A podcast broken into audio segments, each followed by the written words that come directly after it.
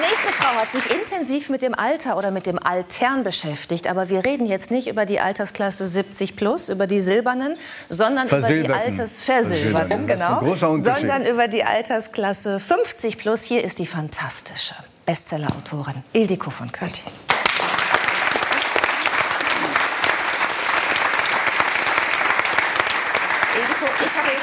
Später Stunde. Ich glaube, meine Freundinnen gucken das jetzt auch in der Mediathek, meine Auftritte. nee, nee, nee. Die, die, Quoten sind immer am höchsten am Ende. Ehrlich? Ja. Stimmt. Hast du dich denn gerade sonst noch wiedererkannt bei dem, was wir gerade gehört haben? Also ich habe ja zugegeben, dass ich auch mein Handy gerne in einer größeren Schrift eingestellt hätte. Ja. Gibt es etwas, was bei dir auch schon so Also große Schrift, aber ich kann es selber einstellen, habe ich auch. Also das kann praktisch aus der hinteren Reihe, kann das jeder beliebig mitlesen, wenn ich jetzt mein Handy öffne. ja, ja, ja. Musstest du deine beiden Söhne schon mal fragen um Hilfe, was Digitales angeht? Kamst du schon mal an Grenzen? Ähm, ich vermeide das, weil die tatsächlich äh, relativ ungnädig sind mit mir. Mit Oma wird alles stundenlang erklärt, ja, wenn sie kommen. Mhm. Aber bei mir, wenn ich schon anfange, ähm, so zu tippen, ne? dann ja. finde ich ja normal eigentlich. Aber das macht man nicht. Ich weiß nicht, so. Giovanni, ob du es wusstest. Zweihändig. So. Ne? Ja. Ich, ich, weiß es, aber ich mache es trotzdem ja, ich, so ich mache es natürlich auch so. auch so. Also das ist denen schon so unangenehm, wenn sie mich da mit dem Zeigefinger hantieren sehen, dass ich dann lieber, würde ich mir lieber professionellen Rat suchen. Okay, also beim Tippen können wir nicht mithalten, das äh, sehe ich ein. Was ist denn das Schöne an deinem Alter? Das Schöne an meinem Alter ähm, ist, ich finde, dass äh, es ein, eine ganz gnädige Verbindung gibt, Gleichzeitigkeit von radikaler körperlicher Verschrumpelung bei gleichzeitiger äh, seelischer und geistiger Reifung. Also das, das eine macht das andere.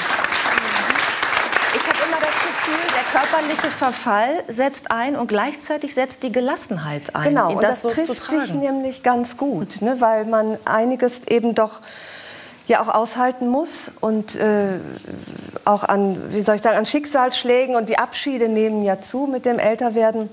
Und gleichzeitig habe ich den Eindruck, nimmt eben doch die, äh, durch die Erfahrung auch die Möglichkeit zu, das zu bewältigen.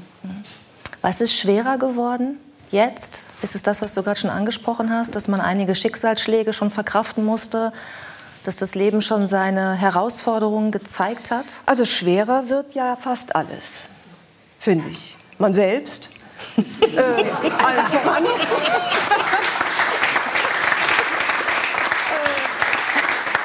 Äh, das Gedächtnis wird schlechter, äh, die Energie wird weniger. Und äh, ich finde das jetzt nicht nur angenehm, ich finde das auch nicht ähm, angemessen, äh, sozusagen so zu schwärmen von dem Älterwerden, von den Wechseljahren und Power. Es geht eben auch viel Energie verloren in dieser Zeit und man tut gut daran. Ich, ich bemühe mich darum, äh, ein bisschen milder dann mit sich zu werden und sich Pausen zu gönnen, was man bis dahin noch nicht brauchte unbedingt. Mhm. Und jetzt äh, habe ich immer den Eindruck, ich muss ganz viel leisten, bevor ich mal ein Mittagsschläfchen machen kann. äh, und das steht mir manchmal im Weg. Also sozusagen die, die, die Fähigkeit zur Muße und zur Pause wiederzufinden, ist gar nicht so leicht. Mhm. Und diese Phase, von der wir jetzt sprechen, also bei einigen setzt sie schon ab 40 ein, bei einigen ab 50, bei einigen ab 55, Wechseljahre. Mhm. Die Mitte des Lebens ist ja auch oft einfach, ist ja auch eine Phase, wo man, also wo viele, vor allen Dingen Frauen auch, Männer natürlich auch, aber darüber nachdenken, äh, ist das Leben, was ich führe, jetzt das Richtige. Kinder sind aus dem Haus. Ähm, man hat irgendwie natürlich eine eingefahrene, vielleicht auch schöne Beziehung zu seinem Mann, aber es ist eben alles in einer Routine und man fragt sich vielleicht, was will ich noch vom ja. Leben? Bist du an so einem Punkt, wo du dich das fragst? Ähm, ich bin da, glaube ich, schon drüber hinaus. Ich meine, du weißt es selbst am besten. Du hast gerade eine zwölfjährige Beziehung beendet, glaube ich. Ne? Äh, deine, äh, äh dein ja, es sind sogar 19 Jahre 19 gewesen. Jahre, ja. ja. Also mit der Tagesschau meint sie jetzt. Ja. Wir reden hier nicht über Männer. ja, richtig. Du bist ja wirklich, finde ich, die mutigste Königin der Neuanfänge. Ich bin das nicht so sehr. Also ich bin auch etwas eingeschüchtert, ehrlich gesagt, in dieser Runde von so vielen mutigen und, und äh, disziplinierten Menschen. Ich bin ähm, mir macht alles Neue Angst. Und wenn einer sagt, willst du mal versuchen, dann bin ich die Erste, die Nein schreit. Äh, weil ich einfach nicht so veranlagt bin. Ähm, und jetzt habe ich die Frage vergessen. nee, du hast sie eigentlich schon beantwortet, weil ich habe dich gefragt, ob du an einem Punkt bist, wo du dein Leben so ein bisschen in Frage stellst und irgendwie überlegst, soll ich noch mal was anders machen, soll ich noch mal was Neues beginnen? Aber wenn du diese Frage beantwortest du sie grundsätzlich mit Nein? Nein, ich, ich wollte sagen, dass ich das eher schon hinter mir habe, mhm. diese diese wirklich sehr ungemütliche Zeit des Bilanzziehens und alles in Frage stellen, was einen schon lange begleitet, von Ehe bis Beruf.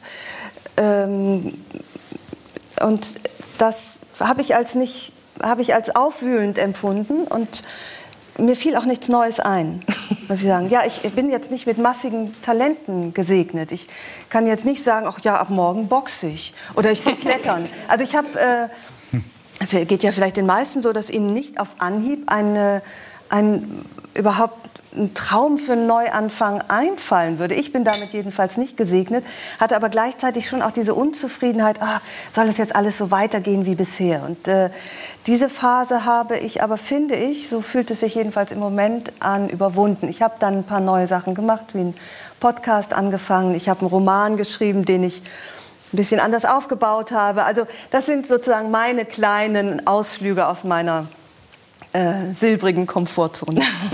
Über den neuen Roman sprechen wir auch mhm. gleich. Aber vorher möchte ich gerne Michaela May fragen, weil ich glaube, wenn ich mich richtig mit ihrer Biografie beschäftigt habe, mhm. waren Sie in der Mitte, also Mitte 50, Anfang, ich weiß gar nicht genau, äh, an dem Punkt, wo Sie gesagt haben, ja, ich wage noch mal einen Neuanfang. Sie haben sich nämlich neu verliebt und haben das auch zugelassen, diese Veränderung in Ihrem Leben.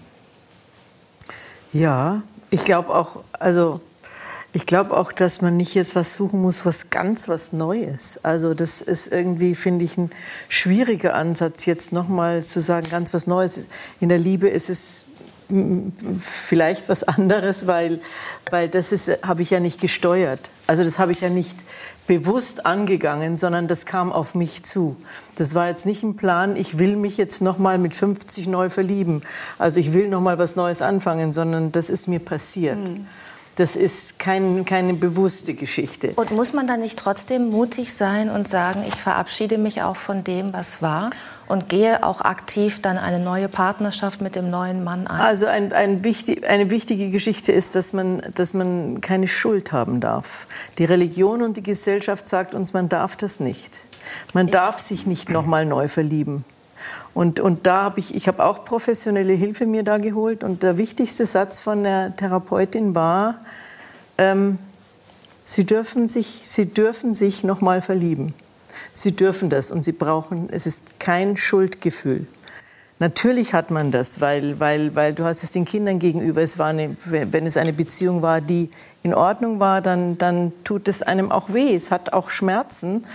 Aber die, das Abenteuer das Gefühl, des neuen Gefühls und des neuen Menschen war in, in dem Fall eben so groß. Aber das habe ich jetzt das habe ich nicht herbeigeholt oder mir nicht überlegt, das möchte ich jetzt so, wie, wie, wie, wie das gerade in dem Gespräch war. Ich muss, möchte noch mal ganz was Neues oder man sollte was Neues und ich kann nichts Neues.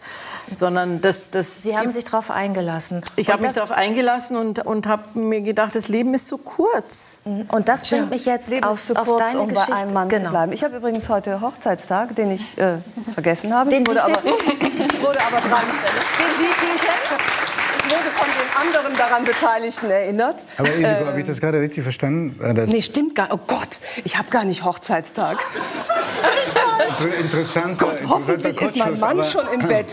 Das ist nicht Hochzeitstag. Ähm, Der kennt die Mediathek nicht. Hoffentlich ist so Was denn, Giovanni? Was denn? Findet. Hast du eben gerade gesagt, das Leben ist zu kurz, um bei einem Mann zu ja, sein? Ja, ich wollte darauf gleich noch mal eingehen. Aber jetzt muss ich erst das gerade stellen. Ich habe nicht Hochzeitstag, äh, sondern Kennenlerntag. Oh okay. Gott, jetzt habe ich noch ist ja fast das Gleiche. Nein, und ich finde diese, weil du fragst, oh, wie mutig, wenn man sich dann auf was Neues einlässt und toll und man, das Leben ist zu kurz. Ja, für was? Für eine lange Beziehung. Man kommt sich ja, finde ich, 27 Jahre Nee, um die Emotionen 27 Jahre habe ich das, jetzt. Ja, aber manchmal kann es auch ehrlich gesagt mutig sein zu bleiben ja. und zu sagen, ich gehe, weil Abenteuer ist ja so en vogue. Oh, du musst deine Träume leben, du musst raus und ja, das Leben ist zu kurz und genieße es. Und ich finde doch die Herausforderung ist manchmal viel größer zu sagen, ich bewältige den Alltag. Und ich, mir gelingt es vielleicht in einer langen und streckenweise bestimmt langweiligen Beziehung. Und keiner von euch kann mir sagen, der über zehn Jahre mit jemandem zusammen ist, dass es immer nur super sexy und aufregend ist. Dass man sich dem stellt und sich sozusagen mit ganz viel Kraft und Liebe und Resignation übrigens auch, die darf auch dabei sein, äh, sich äh, das Wagnis der langen Beziehung stürzt. Das kommt irgendwie, finde ich, ist nicht mehr so modern. Ja, aber ich finde, du thematisierst es jetzt in deinem neuen Buch. Ja. Jetzt kommen wir auf den neuen mhm. Roman, denn du hast vor 25 Jahren einen Riesenerfolg gehabt mit Mondscheintarif, mhm. mit der Geschichte von Cora, ja. die sich damals verliebt hat und dann vor diesem Telefon sitzt und die ganze Zeit wartet, dass genau. er anruft und am Ende Happy End kommen sie zusammen. Jetzt 25 Jahre später hast du Cora wieder auferstehen lassen in einem zweiten Buch und sie ist jetzt einfach gealtert. Ja. Und sie hat geheiratet und sie hatte Kinder, also hat Kinder und die sind aus dem Haus. Und jetzt ist sie genau an diesem Punkt, wo sie mhm. sich die Frage stellt, fange ich, ist es das noch, was ich will? Ist es genau, festgefahren? Ja. Ist es ein Ritual oder ist es genau das, was mir mhm. Sicherheit gibt und was ich eigentlich will? Wie beantwortet Cora diese Frage für sich? 25 Jahre sind ja vergangen nach dem Happy End von damals aus Mondscheintarif. Und ich bin mittlerweile in dem Alter, wo mich die Zeit nach dem Happy End mehr interessiert. Wie geht es eigentlich weiter? Was ich eben sagte, wie bewältigt man das, was nicht mehr glamourös ist? Das tolle Kennenlernen und was kommt dann? Und ähm, wir lernen dann eben Cora genau, wie du sagst, an dieser Stelle kennen, wo das Abenteuer auch noch mal lockt und gleichzeitig alles andere schon verdammt eingefahren ist. Und äh, damit hadert sie. Und sie ist ja mittlerweile auch eine Frau, die das Leben mitgenommen hat und die Schuld auf sich geladen hat und die Schreckliches erlebt hat, so wie alle Menschen, die ein gewisses Alter erreicht haben. Und das hat mir, äh, ich möchte jetzt nicht das Ende des Buches vorwegnehmen, aber äh, das hat mir große Freude gemacht, dieser Frau wieder zu begegnen nach dem Happy End und dann mal sozusagen, sag mal, Cora, hm, was ist denn eigentlich aus dir geworden? Und bist du, bist du, bist du gut mit dir umgegangen? Hast, bist du das geworden, was du werden wolltest? Glaubst du, dass wir zu große Erwartungen haben an die Liebe? Also an die Liebe mit Sicherheit. Ähm, äh, ja, wobei es hat sich jetzt auch rumgesprochen, dass man nicht mehr irgendwie äh, die, die glühende Leidenschaft über Jahrzehnte aufrechterhalten kann. Das weiß ja eigentlich hoffentlich mittlerweile Wir hatten hier schon jeder. Sextherapeutinnen, die das Gegenteil behauptet ja, haben. Gut. In der Sendung. Nicht das Gegenteil. Die, sie hat gesagt, man kann die Flamme... Richtig, lodernd halten. Mhm. Ja. Wir haben konkrete also, Anweisungen ich Finde weißt das, also, ich finde das, also jetzt mal weg vom Sexuellen, finde ich das echt ein bisschen fahrlässig, wenn man ständig den Leuten weiß macht, man könnte so rund um die Uhr glücklich, erfüllt sein und immer nur tiefsinnige Gespräche führen und dann über sich übereinander herfallen. Das ist ja so, es entspricht ja nicht der Realität. Und wenn man da nicht rechtzeitig Abstrich, Abstriche macht, vielleicht von den Prinzessinnenerwartungen oder Vorstellungen, die mal, äh, man mal hatte, dann ist man ja immer nur unzufrieden. Äh, mit der Realität. Und ich bin sehr oft unzufrieden mit der Realität. Ich lebe mit drei Männern zusammen. Ich bin eigentlich ständig enttäuscht von allem um mich herum. Äh, aber es ist natürlich schon wichtig, irgendwann mal zu schauen, ist das, was mich da gerade enttäuscht, nicht im Grunde ein wahr gewordener Traum? Mhm. Was auch eine große Rolle spielt in dem Buch, ist tatsächlich das Thema Wechseljahre. Ne? Ja. Weil du auch sagst, Wechseljahre ist eigentlich ein Tabuthema immer noch. Es gibt zwar mittlerweile Ratgeber nee, zu dem hör Thema. Mal, das war mir gar nicht klar. Tabuthema. Ich dachte, ich schreibe halt über Frauen in dem Alter. Und dann war ich jetzt mal ich würde sagen, ich war im Bundestag eingeladen. Mein Mann hat aber gesagt, es war lediglich das Abgeordnetenhaus. Also ich war im Abgeordnetenhaus auf so einem Podium und da ging es über das Thema Wechseljahre. Und äh, wo mir überhaupt diese Dimension erst mal klar wurde, neun Millionen Frauen leiden. Und das heißt ja, dass alle leiden. Weil jeder weiß ja, wenn, wenn es einer Frau schlecht geht, wenn es deiner Chefin schlecht geht, deiner Schwester, deiner Frau, äh, dann leidest du ja mit. Das heißt, alle leiden unter Frauen, die unter Wechseljahressymptomen leiden. Und die gehen früher in Rente, weil sie es nicht mehr aushalten. Das ist nicht so ein bisschen Hitzewallung. Man denkt, ach meine Güte, dann zieh dir doch die Jacke aus. Das ist wirklich schlimm. Und wenn Männer Wechseljahre, Wechseljahre hätten oder gebären müssten, äh, garantiert wäre das schon ausgelagert, das Gebären. Und äh, dann gäbe es auch längst mehr Aufklärung und mehr Initiative, um das zu erleichtern. Und äh, das hat, deswegen rege ich mich jetzt so auf, aber erst später. Als ich, als ich das Buch geschrieben habe, dachte ich, na, ich schreibe halt, wie es ist. Es ist eine ganz äh, ungünstige, unangenehme Lebensphase, die man übrigens nicht so einfach hinnehmen muss. Bei Was uns kommt das? erschwerend hinzu, dass meine Söhne gleichzeitig in der Pubertät sind. Das ist also Hormon-Tsunami hoch drei. Das heißt, du bist unter einem, in einem emotionalen Ausnahmezustand wegen der Wechseljahre und die Kinder sind es auch, weil sie in die Pubertät kommen. Und was ist dann zu Hause los? Immer was los bei uns. Jetzt hast du gerade gesagt, man muss das ja nicht ertragen. Was kann man denn machen? Was machst Also du? Vielleicht in magst du auch aller- über dich In sprechen. in allererster Linie ähm, äh, ist natürlich das Allerwichtigste Information. Und die ist schon mal gar nicht so leicht zu bekommen. Weil äh, Gynäkologen, Gynäkologinnen äh, in der Ausbildung ist es quasi nicht vorhanden. Äh, Hormone, Wechseljahre, das ist da, äh, also selbst bei Gynäkologen ist es nicht besonders äh, großes Thema. Und deswegen ist es nicht so leicht, sich zu informieren. Aber das ist natürlich das A und O, jemanden zu finden, der einem aufklärt und der nicht sagt, das ist halt Natur, muss man aushalten.